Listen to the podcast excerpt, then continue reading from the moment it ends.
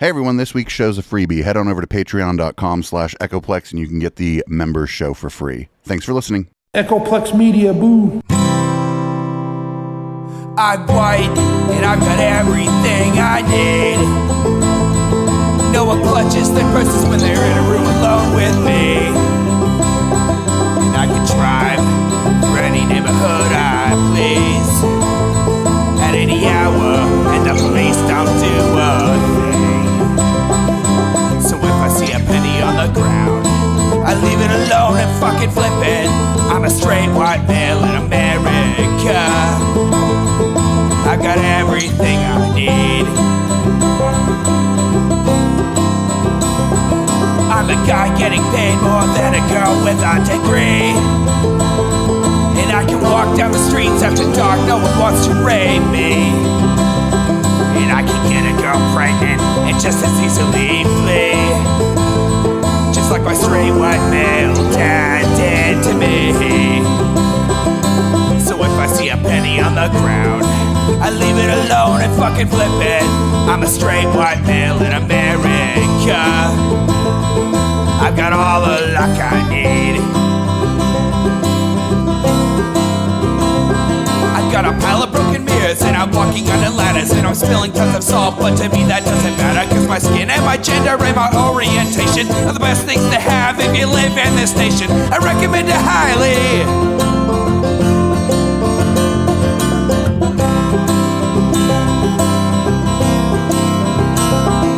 So if I see a penny on the ground, I leave it alone and fucking flip it. I'm a straight white male in America. Got all the luck I need. Shit's gonna work out for me. Cause I'm a straight white male in America. I've got all the luck I need. Hey, welcome to the Intellectual Dollar Tree. We do the show live every Wednesday on Twitch. Twitch.tv, uh, twitch.tv slash Echoplex Media. That's at 7 p.m. Pacific. Uh, though, as it gets hotter and hotter and hotter out, uh, the time might get pushed back to things that sound more like 8 and 9 because uh, summer's a coming and it's already pretty warm uh, this evening. But we'll manage. And um, you can support this project by going to patreon.com slash echoplex or eplex.store. You can join at uh, five and ten dollar levels at both places. Get the same exact perks, except on if you join at eplex.store, you get a discount on some of our items in the shop, or you could just buy some items in the shop and not uh, join uh, for a monthly subscription. That's fine too. Other ways to support the project are at echoplex.com slash support. Um, no HK this week. Um, Homo Alono. HK's out on adventures, and uh, there was a a piece of content I was waiting until I was here by myself for because it's a little bit down in the weeds, and uh, me and HK don't do so well it, together in the weeds. We end up talking past each other. So uh, this is unfortunately this is the Quillette podcast, and this is uh, Steven Pinker. This is from 12 days ago, and this is why critics of enlightenment now are wrong. Quillette Podcast. I'm your host, Jonathan Kay, a senior editor at Quillette.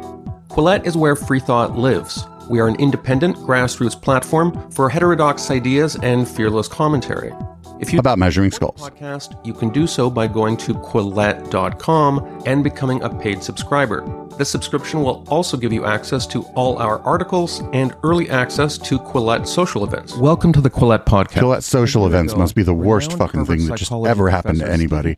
Imagine going to like a, a skull measuring uh, skeptics at the pub. and progress. It would just be the The book worst. was lauded by the New York Times as, quote, lucidly written, timely, rich in data, and eloquent in its championing of a rational humanism that, it turns out, is really quite cool. Now, a year later, Pinker has written an essay for Quillette in which he examines and confronts the many reactions that his book elicited.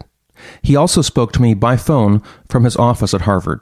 Here are excerpts from that interview. Excerpts? Were you prepared for the scope of the response that was generated by Enlightenment Now over the last year? I knew that it would be controversial. I had not anticipated uh, a number of the responses. I didn't think there would be quibbling over uh, who deserves to be counted as part of the Enlightenment, and uh, that there'd be an objection to the very idea of endorsing Enlightenment ideals on the grounds that there are a bunch of different guys during the Enlightenment era who disagreed with each other. Therefore, you can't say anything about what the what the Enlightenment ideals were because Was that uh, one of the criticisms? I feel like he's already straw personing the criticisms. all say, say the same thing. I had taken it for granted that the uh, that the term Enlightenment ideals or Enlightenment project referred to uh, a set of ideas of reason, science, um, promoting human welfare, finding a basis for uh, politics and morality and meaning that did not hinge on uh, religion. Uh, the fact that if you went back and you looked at what everyone wrote at that time, some people uh, disagreed with others. Therefore, you can't say anything about uh, the Enlightenment project. Uh, it didn't occur to me that that would be that people get hung up on that, which they did. Some did. Wait, was it, I don't think are- that was like I mean, I don't think anybody made that critique that that just because some people like contemporaneously didn't agree necessarily 100% with each other that you can't talk at all about the enlightenment. That's really dumb. I don't think anybody said that or if he did if somebody did say that, he's like choosing that particular criticism to address. Are some figures you discuss, uh, both in your book and also in, in this article that you've written for Quillette about the response to the book, that do have a genuinely ambiguous relationship with the the Enlightenment. And one of them is Rousseau, who you quote one writer as calling him, uh, if I remember correctly, uh, the cuckoo bird in the uh, the Enlightenment cabinet. Did you have to wrestle with how you were were going to include certain figures in in the book? I, didn't. I excluded Rousseau not because uh, I, I was interested in, in gerrymandering the definition of uh, of enlightenment, but just because I was my my goal was to defend reason, science, and humanism. Each one. Right, but those the enlightenment like humanism came so long, humanism as we know it today came so long after the, what we call the enlightenment. Like this is this is stupid. The the enlightenment is it happened a long time ago. One of them got uh, those topics got a, a big chapter. Uh, I uh, used uh, enlightenment as a rubric for those, together with progress. And and yeah, I didn't count Rousseau. And to those who would say, "Well, aren't you committing the the no true Scotsman fallacy?" That is saying on the basis of uh, the actual uh, ideas that I'm not going to count him as part of the Enlightenment. Well, yeah, that's kind of what I was doing because I don't care about the word Enlightenment. I care about reason, science, humanism, and progress. If you don't like the word Enlightenment, then we'll, we'll use another word. We'll call it secular humanism. We'll call Well, it the, you called your book Enlightenment Now. We'll call it liberalism, we'll call it the open society. I don't really care about the term enlightenment because, uh, other than that, it conveyed the idea uh, more economically than any of the alternatives. But it's not as if it was a uh, a cult or a creed or a club with an official doctrine. Uh, it's a term that uh, that that has a uh, well uh, understood meaning, and that's the sense in which I, I was using it. There is no technical definition, and I considered it uh, a waste of time, really, to quibble over who really gets to count as part of the Enlightenment.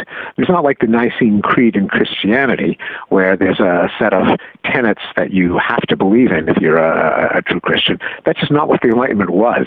That said, people love to argue about who were the, the five greatest Roman emperors uh, or the greatest the, the greatest scientists. Um, Yes. Did you not predict that there was going to be some sensitivity about the way you would treat certain thinkers?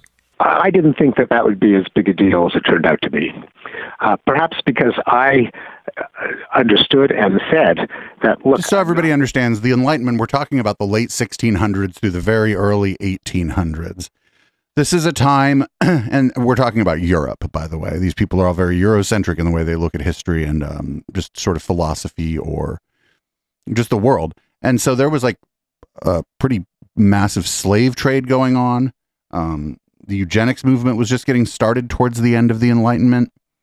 Well, the eugenics movement as we as we know it, like there was always ideas of eugenics, but like it was starting to become popular in science during this time. This wasn't like a time of secular humanism.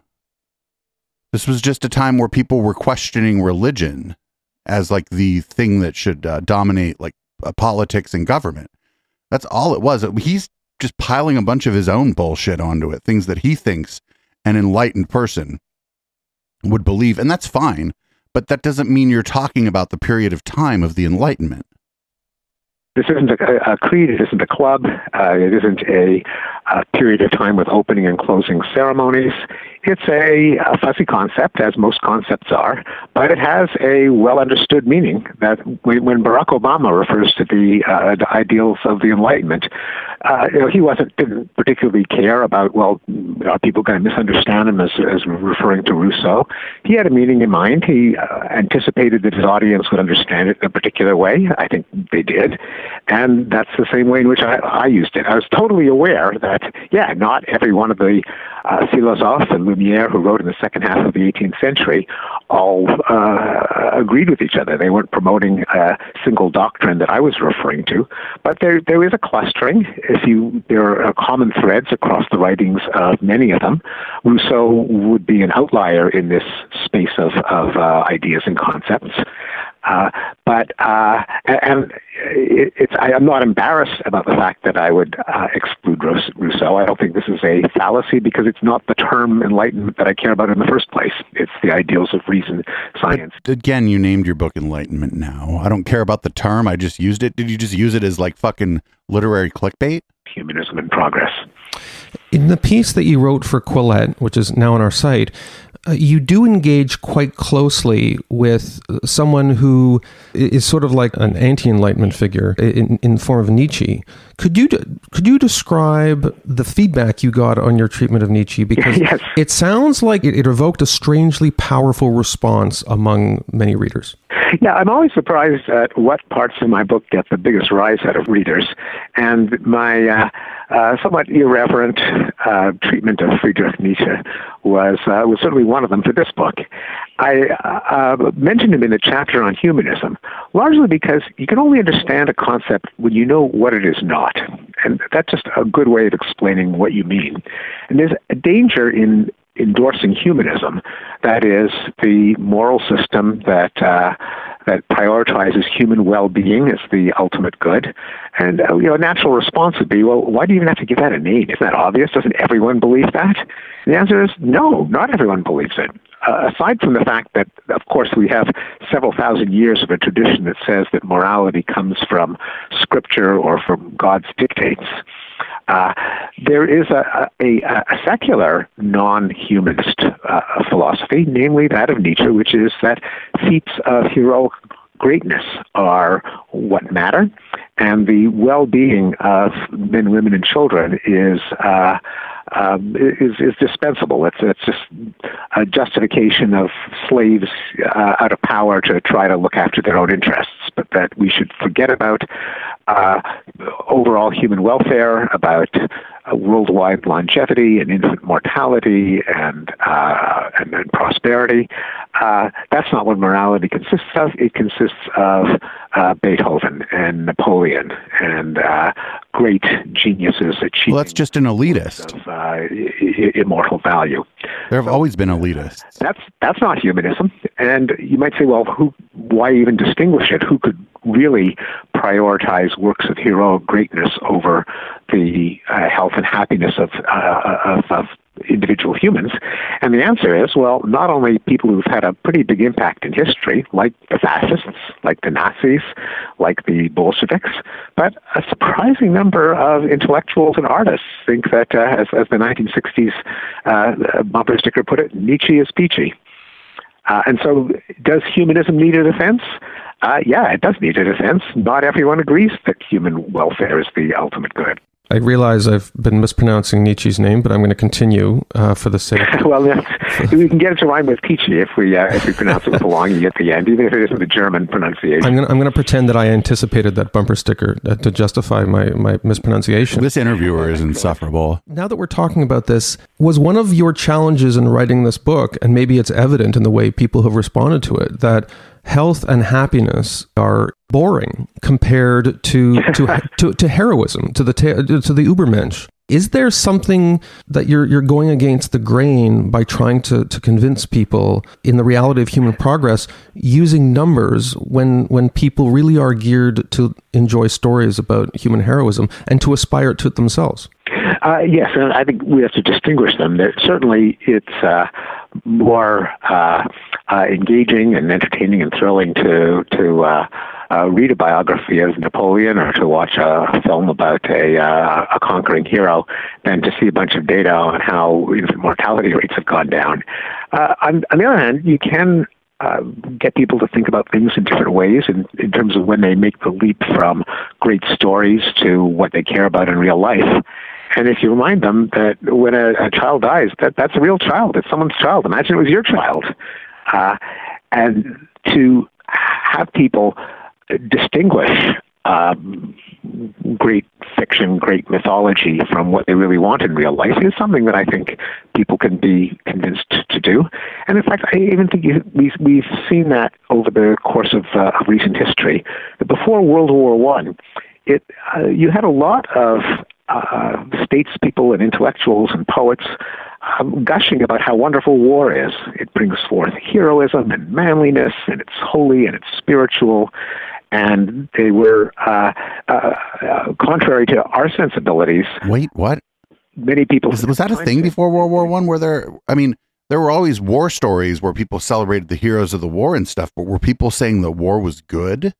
Because it sounds like that's what Pinker's suggesting here, and I mean, I'm not an expert on, you know, late 18 late 1800s early 1900s literature but I'm, I'm not sure that there was a lot of literature out there like just saying oh war is great it makes heroes. That sounds it sounds incorrect or it sounds maybe like an oversimplification or like a straw like a straw personing of like what people were saying.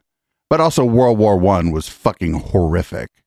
And if anybody thought that war was heroic or noble or whatever World War One would have disabused them of that notion for sure. It could be nothing more immoral than uh, than peace.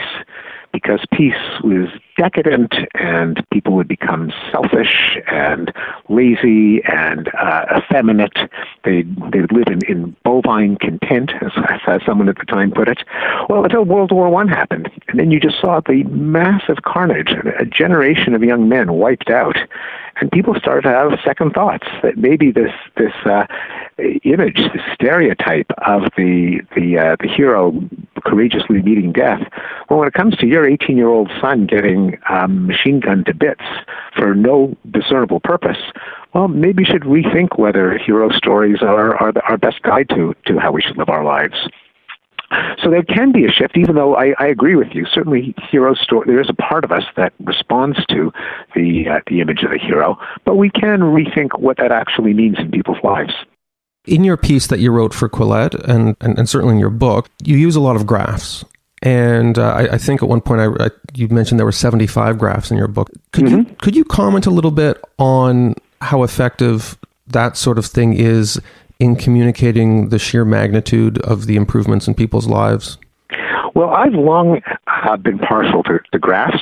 Part of it is my own uh, research. The graphs are real good if you want to misrepresent data because it just like how are you going to zoom on the x-axis? How are you going to zoom on the y-axis? Where are basically how you going to zoom in on the graph? If I wanted to push a narrative with numbers, I would use a lot of graphs because you could like uh, just an example is if somebody wants to be like, oh, look, this stock is diving. And I'm using a stock example because that's like the most common graph I've been seeing lately, uh, mostly because of uh, Anheuser-Busch. Well, you zoom all the way in on the x axis. So, like, the bottom of the x axis is like 22 and the top of the x axis is 25. Well, if it drops from 24 and a half to 23 rather quickly, it looks like the thing is in free fall. But then you zoom out on the graph and you're like, oh, ain't shit visual cognition. That I think that uh, that that we are primates. A third of our brain is devoted to vision, and uh, if you can appreciate. Oh, it's a third of our brain devoted to, to vision. What does that mean? Like, how do you quantify that a third of your brain is devoted to vision? Looking at a line, it can be more compelling than a bunch of words. And that was one of the reasons why I uh, decided to have those those graphs. Partly as my own in my own uh, autobiography, I was astonished when I saw the first graphs of what I now consider a, a big story of human progress. When I saw that rates of homicide had plummeted since the Middle Ages in, in Europe, so contemporary Englishman has about a 35th the chance of being murdered compared to his medieval ancestors. And I first saw that in a graph where the, the cl- cluster of dots just swooped downward, and it just kind of it jumped off the page. It, uh, I thought, wow, I, I never realized that. There was one critique of your book. I don't remember the. Do we have accurate murder like rate? Do we have accurate numbers on the murder rate from like the Middle Ages or medieval time? Like, how do you determine what the murder rate was? Like that long ago. It's a. I feel like that's a difficult thing to do. I feel like you're relying on like anecdote and literature if you're going to try to determine what the murder rate was from back then. I'm not sure anybody was keeping detailed records, especially of like the poor of the underclass. New York Times article, but the gist of it was Steven Pinker is so obsessed with numbers, he forgets the value of a single human life. The critique was basically that you're a sort of bureaucrat of progress who is letting the real pain that that individuals suffer from all sorts of things escape you. What can you say to something like that? That that that surprised me, and there there is a uh, a, a, common intuition among uh, scientists and uh, effective altruists and data-oriented people that there's that many of our intellectuals and pundits and journalists and commentators are are innumerate. Okay, just can't think in numbers, and I what? didn't want to say that because it seemed so insulting, but uh, kind of our, our, worst suspicions about journalists were kind of confirmed by, by this review, which try, raked me for celebrating the billions of people who have escaped extreme poverty and saying, well, yeah, but what about that? What does that mean to the guy who, the coal miner who lost his job in West Virginia? Um, now, you know, obviously should care about everyone, including the coal miner who lost. Oh, he also does this thing, and I think it's Enlightenment Now, where this is a famous thing that Fox News would do. They'd be like, "Oh, well, you know, the people think they're poor, but they have a refrigerator," or people think they're poor, but they have a big screen TV. And he said the like the rate of like extreme poverty has gone down, but then like the question is like at, like how do you determine what extreme poverty is? And uh, I don't remember his number, but the number was like laughably low. I, I don't maybe they'll bring it up here, but I remember that like the metric he was using was like you wouldn't even be you would be uh, uh, homeless in most of the United States if you were if your income was that where he put the extreme poverty like if you even above that there was a you know a good amount of space where you would be homeless in the United States job in, in uh, West Virginia.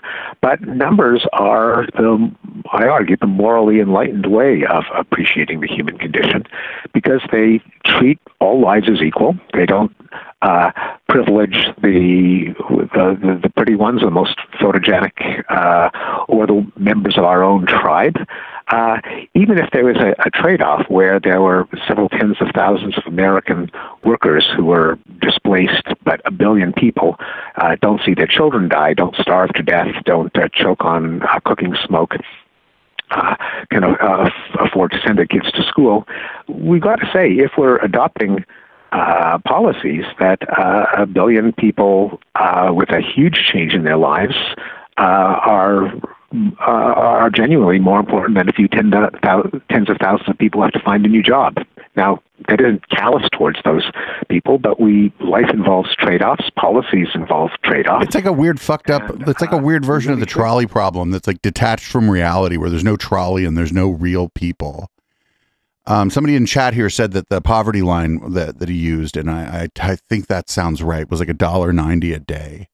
And it's like, yeah, I guess you lifted a bunch of people above extreme poverty, but like, you know, if you live in the if you live in the United States, Europe, if you live anywhere actually, I'm not sure that getting up above a dollar ninety a day means that you're not still in extreme poverty. Man, could care about a billion people as opposed to uh, 10,000 people. And moreover, people who are living or dying as opposed to people who are having to, to, to find new jobs. So numbers matter. Uh, and uh, I, I, was surprised to find that someone could get outraged uh, by a view of the world that was based in numbers. Could it be said that criticisms such as that constitute a misdirected form of objection to moral utilitarianism? the idea you know we're all familiar with for instance the i believe it's called the trolley problem where you can sacrifice one identifiable person but you can save many others whose names we don't know uh, many people do find something monstrous in The trolley problem doesn't have anything to do with whether or not you can identify any of the people by name. I've never seen a trolley problem where, where there's a little arrow to the one person that you're that that the tr- train's going to run over and be like, "That's your friend Bob." I have never seen that where it's like, like this guy's like the trolley problem is legitimately just numbers of people. If you don't take any action, it will kill you know five people. But if you do take an action, you are deciding to kill one person. That's the trolley problem. I ain't never seen it at the trolley problem where any of them had names or any of them were your friend. That's that's he's wrong. Unless like there's like unless the trolley problem is based on some kind of old philo- philosophical thing that I'm not aware of, which is possible. utilitarian calculus when it comes to human lives.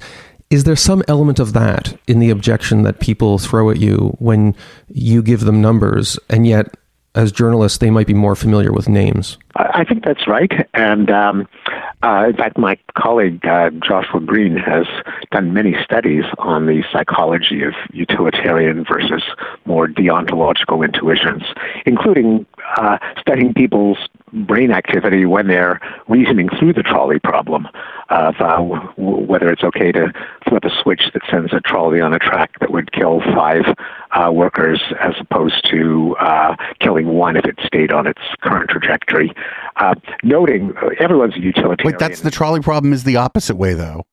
Because by doing nothing, you you don't have to do anything and you you kill the least number of people. He has the trolley problem backward. in uh, that scenario, the paradox being that if it, if it involves something a little more uh, premeditated, like throwing a, a fat man over a bridge to block the trolley, saving five men, then people's intuitions flip. What the fuck? Now now now you're throwing a fat dude off the bridge to break the trolley? What about the people on the trolley? Are there people on the trolley? They're going to be traumatized no matter how many people the trolley runs over. become deontologists.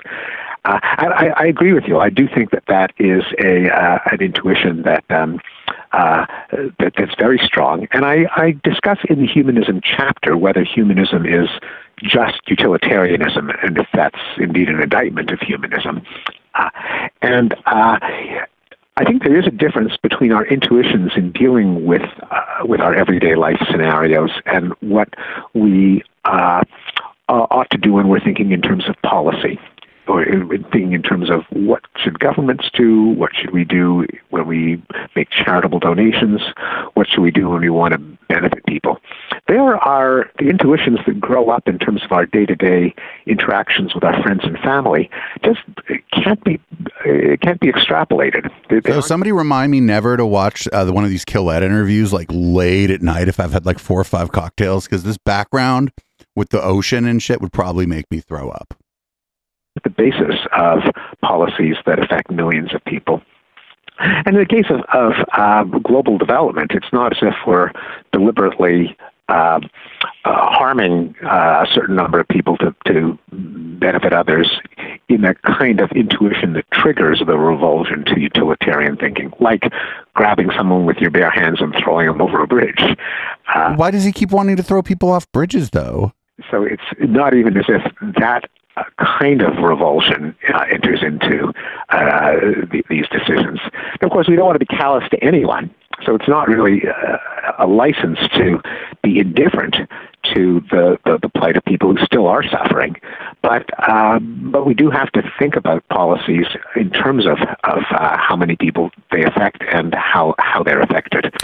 Your book, uh, Enlightenment Now, was published a year ago, and I'm guessing that you finished up the the final edits on it in 2017, just as Donald Trump was taking control of the White House. How much did the Donald Trump phenomenon and the associated populist phenomenon in other countries, how much did that shape your your last efforts at writing the book? Uh, it did shape it. it the um, Trumpocalypse, as I think of it, occurred about halfway through writing the book, and I did have to rethink uh, uh, certainly the overall tenor, because before Trump was elected, it was much easier to say that these processes that I was advocating were well underway and they had a, a kind of historical momentum, which I think they, they still do. But the um, Trump and the rise of authoritarian populists certainly show that uh, that the Enlightenment project needs more of a push. And I, yo, the Enlightenment project happened during like massive fucking slave trade. I can't fucking stress this enough. He's not. He either doesn't know what was going on during the Enlightenment, or he's like just kind of projecting his own what he what he thinks he wants to see in the world and calling that enlightenment philosophy might have thought at the time that it was not already uh, underway with a, a, um, you know, unstoppable momentum. That there there were people standing athwart the uh, Enlightenment, shouting "Stop! Uh, halt!" Uh, and I, I did devote a little more uh, uh, space and time to.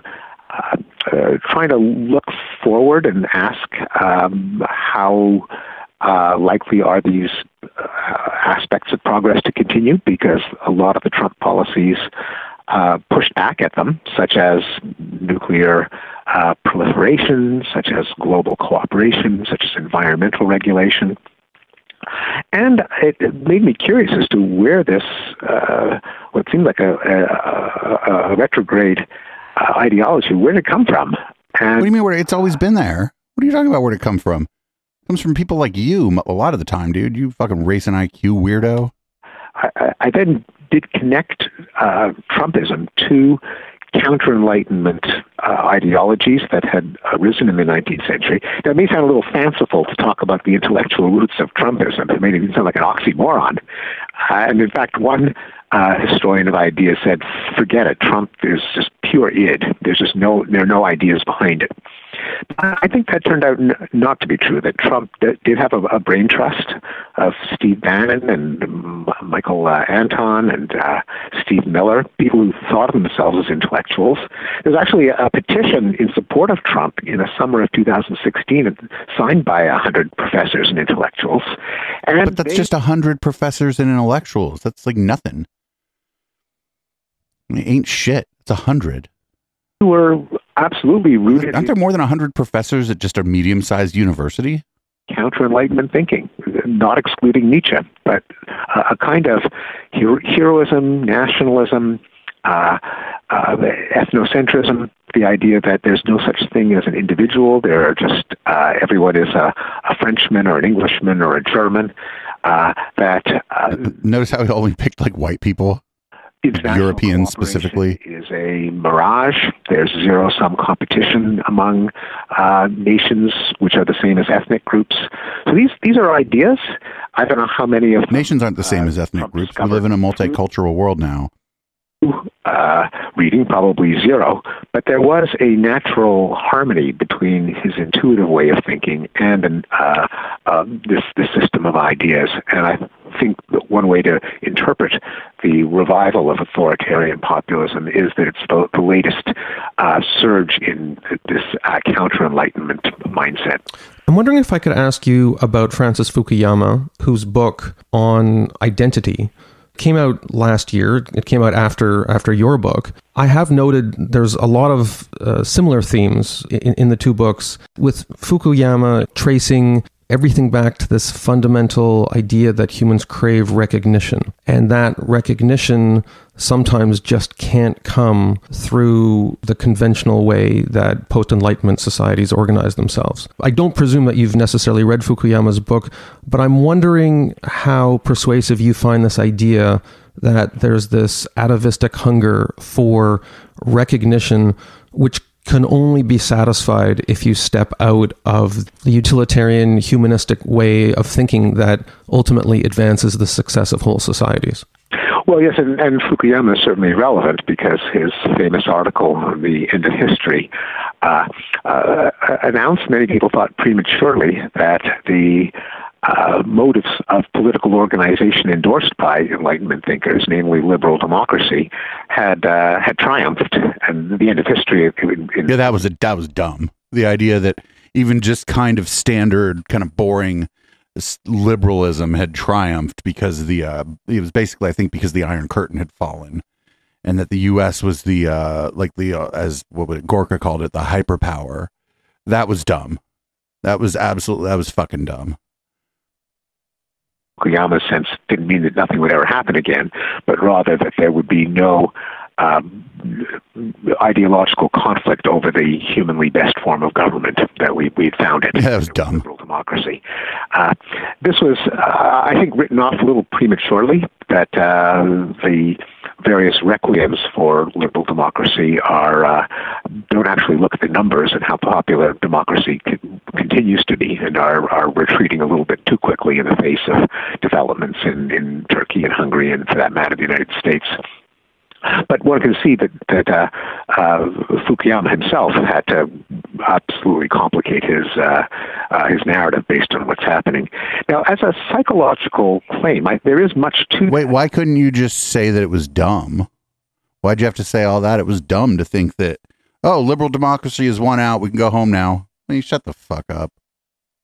And it's, really two claims. One of them is that uh, people have to feel that, that they matter, as uh, my other half, Rebecca Goldstein, has put it in, a, in an article in a forthcoming book, that, that everyone has some uh, uh, system of values by which they feel that they are, are significant and worthy of, of uh, respect. The uh, other half of that is that that the way in which people matter has to be in terms of the glory of the group that they belong to, their, their nation, their religion, their ethnic group. There, there's, uh, and I have not yet read uh, Fukuyama's book. I'm, I'm looking forward to. Um, uh, there's reason to believe that there's a, a, a fair amount of. Of variability or plasticity in what people attach their identity to that and it, it, it needn't only be their nation or ethnic group it could be their sports team their city their state the brand of camera equipment they use So then it's meaningless. It's it becomes meaningless. It could be that I'm a Linux user and uh, that I've attached my identity to that. I mean, I used to attach more of my identity to that. I used to be more strident about a lot of things. But yeah, people are part of all kind of groups, and they sometimes they do get pride, but more likely they're going to gain community from the kind of group they're in, and to the extent that these groups have a community around them. uh, I think the need to validate your identity by reference to some group of which you're a proud member is very much part of human nature.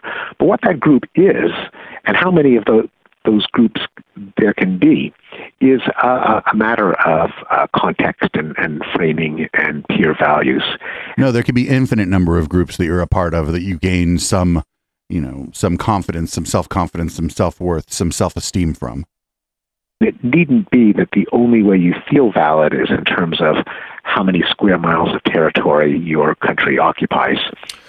In your book, you focus a lot on variables that that go up and down, that can be measured, that can be graphed. What would you say to the critique that there are certain kinds of threats to humanity that are, are, are so existential that they can't be captured with mere graphs and charts? Some people would put global warming in that category. That we're either going to stop global warming or we're not, and if we don't, whole cities are going to be flooded. The same might be true of antibiotic resistant bacteria, nuclear terrorism, that these are not threats that are amenable to um, to modulation uh, on a, a gradual up and down basis, and that post enlightenment tools thus far haven't given us a definitive way of tackling these scenarios, especially in the case of global warming. The graph that we have for global warming looks like a hockey stick, and we've known about it for decades, but we can't seem to do anything about it. Well, there, there, there's several issues there. Yeah, I do think that the that global warming is the uh, most severe threat that we face. Uh, we know it's a threat because we're using the tools of the Enlightenment, namely, uh, namely science. Because if you simply walk outside, as as the climate deniers say, well, it's, pretty cold today, to put on a sweater, so therefore global warming is a, is a hoax. We argue against that using the tools of the Enlightenment, namely that our equations and simulations and data sets and models uh, tell us about a future that we can't experience with our five senses, but that we had, had better believe because our, our best intellects uh, give us reason to believe it. It's not that this is the great man of fucking history theory. It's not our best intellects. These, you know, who's doing the work? Fucking people you never heard of. Workaday scientists, people in climate science, crunching the numbers. Nobody would ever call them our best intellects. They may very well be some of the smartest people on the planet, but they never get no recognition for it. Some fucking some tenured professor is going to take credit for all their fucking work. I hate this. I, I know it's like nitpicky and it's kind of off topic here, but I fucking hate this stuff where it's like, oh, well, our best minds are saying this. It's like, well, no, it's the people who've done the work. They don't necessarily have to be the most intelligent or whatever to the extent that we can measure that. It's the people who've done the work, shown their work, and presented their work for peer review, critique, and hopefully replication. So I would, you're right that it would be uh, entirely misleading to simply extrapolate from uh, a graph of, of, current temperature or even current well-being that uh, that there are um, nonlinearities, including in, in climate, that, that uh, many distributions of events have uh, thick tails in the sense that uh, now switching from climate change to, say, the threat of nuclear war, that the um, uh, it, it is certainly true that uh, when uh, because wars are distributed in a distribution that has uh, thick tails, namely that there is a there can be events that are improbable but not astronomically improbable, and they can involve such massive damage that simply multiplying the probability by the damage gives you a misleading impression of the threats that we face. Again, that's and that is a reason, not, indeed, not to take a graph of war deaths as a direct indicator of the underlying danger. And that, that's an argument that I made over many pages in, in an earlier book, The Better Angels of Our Nature, based on uh, analyses by. Oh, that book spawned this group called the Braver Angels. And like, Braver Angels people show up at humanist community meetings and just fucking annoy everyone. that's just been my experience. Humanist communities, atheist or uh, skeptics at the pub meetings that I've been to and stuff. You get a couple of those braver angels people there, and they're just fucking annoying. And I think it. I think his the better angels of our nature is the the sort of uh, the sort of starting point for that that group, the braver angels group. Fry Richardson in the 1950s, and and indeed, I think we do have to to uh, worry about it. It's it's it is a warning not to use a, a, simple graph as an indicator of the underlying threat. It's certainly not an indictment of, of Enlightenment thinking. Quite the contrary. It is involves this these fairly abstruse tools of mathematical analysis and computer modeling to give us a picture of the future and to uh, even more important to defy our own intuitions about what will head off the uh, the threat to direct us toward the actions that really will uh, will minimize it. And that's especially acute in the case of global warming, where our moral intuitions, I think, lead us uh, uh astray. Uh, I myself, I confess, have participated in campaigns uh, that are utterly worthless. Like I posed for a poster showing me unplugging my chargers as my little effort for, for global warm uh, fight climate change as part of the Harvard initiative. You know, I did it to be a good sport, but in a way, well, that's stupid though. Like you're you leave your your phone charger plugged in and your phone's not hooked up to it. And little fucking those little wall warts are pretty advanced now, and it's just not sucking any juice out the wall everyone can unplug their charmer, chargers and the planet will still dangerously overheat. That's a case where our uh, intuitions about what the moral thing to do our numbers tell us is actually immoral because it will not stave off the threats. No, it's not immoral to do things like it's not immoral to try to personally use less electricity. It's not immoral to personally choose to ride a bike instead of driving a car somewhere because, you know, you think it's better for the environment it's just not having the impact you think it has but it's not like immoral it has like a negative connotation like it's bad. Is it bad to unplug your charger? Why would why is it bad? Why is it immoral to unplug your charger? We've got to really pay attention to the numbers and say what actually will uh, reduce the threat of catastrophic climate change? And the answer may be very different from what our intuition suggests to us. The story that you mentioned about uh, unplugging your charger as sort of a PR stunt reminds me of my neighbor who drives across town to get uh, a special kind of detergent that's better for the environment. exactly. uh, but I think a lot of this, a lot of. But wait, wait. Do, what do they not drive across town to get anything else? Are they literally only getting in their car to drive across town to get this kind of detergent they think is polluting less? they're not buying anything else. They're not running any errands while they're they're just like I have to go to the uh uh the non-polluting detergent store. Full that shit's on the shelf next to other shit at the store. They're also there to buy lettuce and fucking hot dogs or fucking hamburgers or whatever the shit else it is they're buying there. Get out of here. Nobody drives across town. Like, I mean, if you run out of detergent and you got to go get detergent, I guess maybe you drive across town to get it. But that's really, come on. this. A lot of it is encouraged by social media where posturing on behalf of something sometimes gets confused with the real thing. I know that you are somewhat dismissive of the apocalyptic warnings that have been made about social media, but would you say that social media does promote a more superficial hashtag based approach to confronting some of the existential problems facing our society? It's a it's a good question. Um, you know, I, I would I would not I, I wouldn't say that it doesn't. Although I think the problem is is deeper. It's a problem in our moral sense uh, that uh, we our our intuitions are driven by the kinds of signals that we tend to use in our social lives to judge people. Who do I want as my uh, ally, a friend? Who do I want in my foxhole? Who do I want to praise? Who do I want to shun?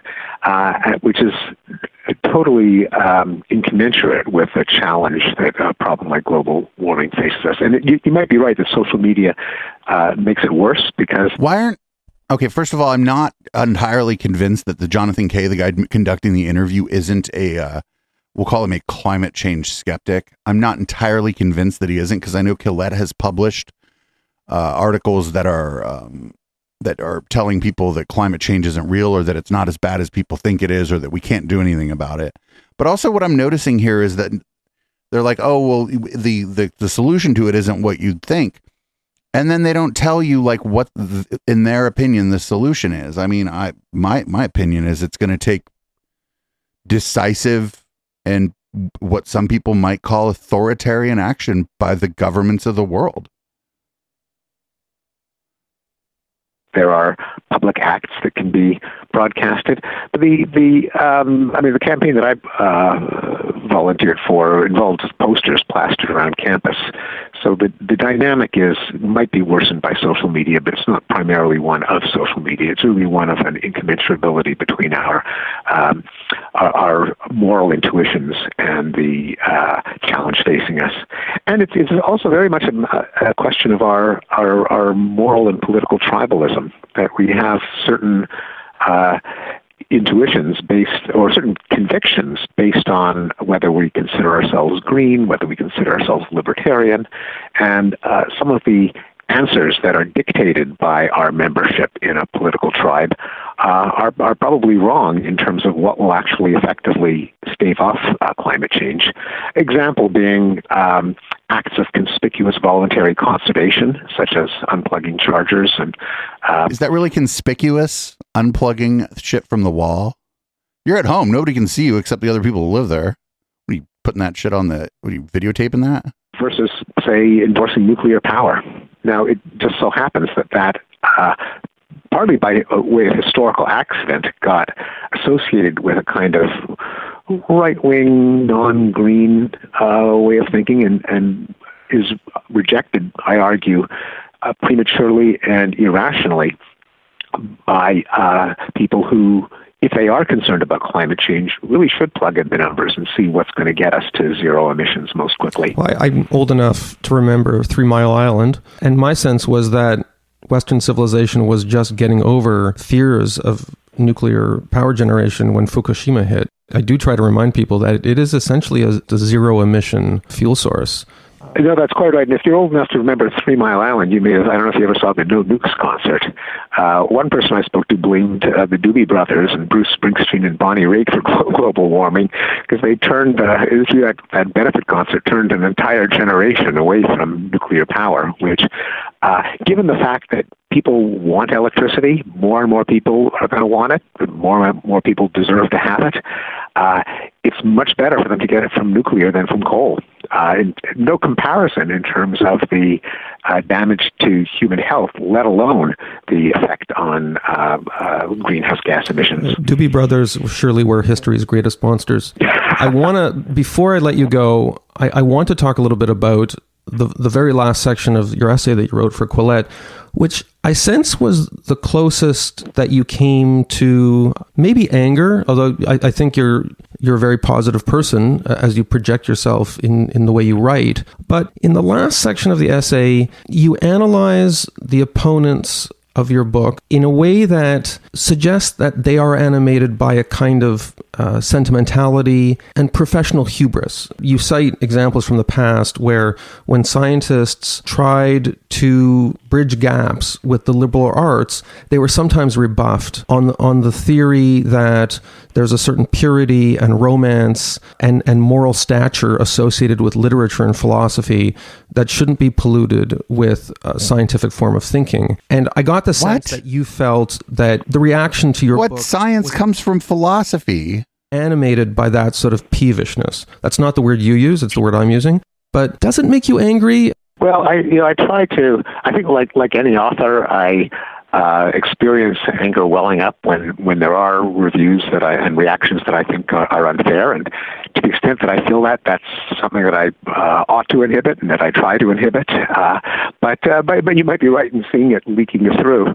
Uh, and it's but it, it's uh, I hope it's more than that, and that I hope it's also just a diagnosis of where some of the, the, the heat comes from on both sides. And I, in my uh, uh, professional life, I've um, wondered why I sometimes uh, get attacked by the same people for what seem to be completely different positions. So, for, just to be concrete, uh, some people are up in arms over my argument in Better Angels of Our Nature, amplified in Enlightenment Now, that uh, that the world has improved, that uh, violence has declined, uh, that war has declined. Um, so, so that that offended some people.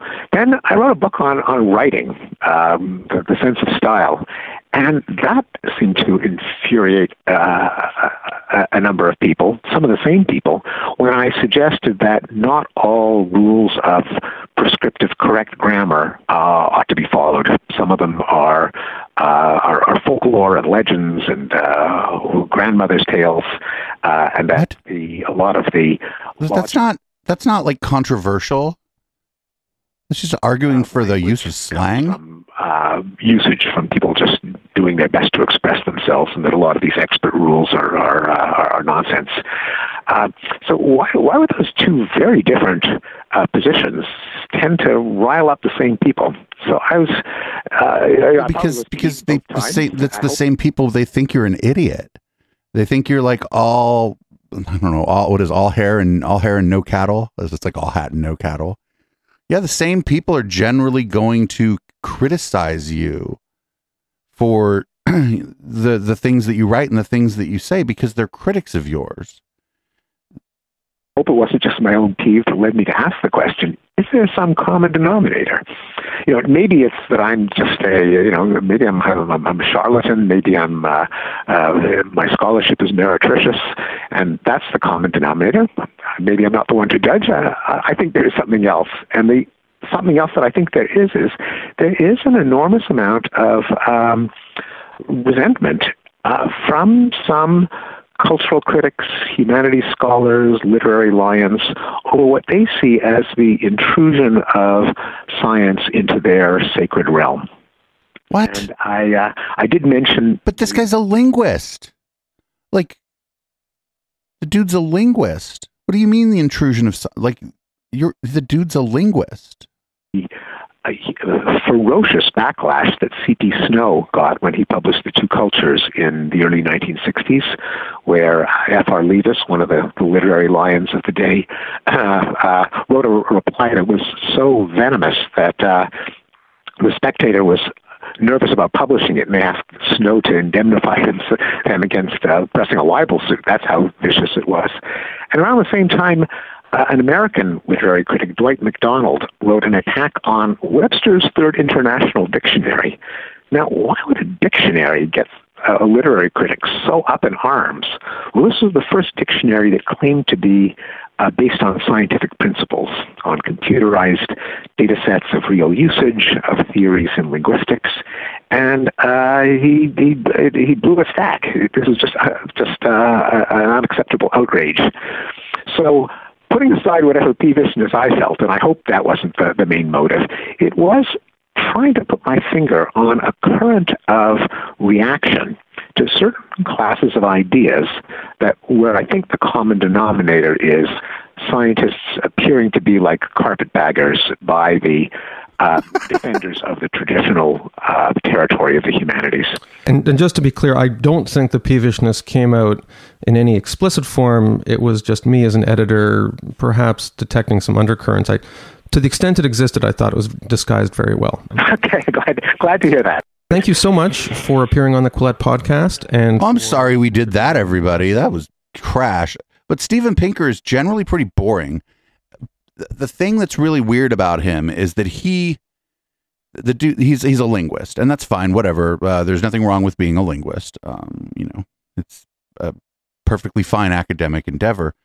But then he's like always up there talking about like he's like pretending he's like stealing a scientist lab coat a lot of the time when he's talking about these things. He's like oh the sciences the sciences the sciences it's like dude you're not in the sciences. It's perfectly fine not to be in the sciences but it's you're not you're not the fucking you're not the the one to go out there and speak for the sciences. Also not for linguists either. I mean, God. The dude's just insufferable. I'm really sorry. Um, the show usually goes long, but luckily enough, that was only 40 minutes long. So we are not going to uh, do any more Steven Pinker this evening. That's it for the pod. The pod was short this week and the content sucked. It was boring. And um, so what we're going to do is we're going to make the patrons or the uh, yeah we're going to make the patrons version of tonight's show free for everybody. So head on over to patreon.com slash echoplex and you'll just see the word freebie and today's date. Today's the uh, 26th of April. You'll be able to download the whole video if, if you're listening to those on the podcast and you get about an hour into it or whatever. And you can check out the post game. Post game's fun. I chop it up with the chat. Things are a little more loose. The lights are red. I'm drinking alcohol. We have some fun. So Thanks, everybody. You can find the Intellectual Dollar Tree on your favorite podcatcher. You can follow us on Twitch, twitch.tv slash Echoplex Media. Mentioned Patreon a minute ago. The only the other place to support us is eplex.store, where you can subscribe in a very much like Patreon like subscription, but you also get a discount on any items in our shop. And if you don't want to subscribe there, maybe maybe buy yourself a hat or something. I ordered myself a hat from there just the other day. Anyway, I'm going to change the color of the lighting in here, change the content of my drink we're to move on into red light. This, as always, at the end of the show, is Boomers by our good friends at Periscope, and I'll see everybody on the flip side.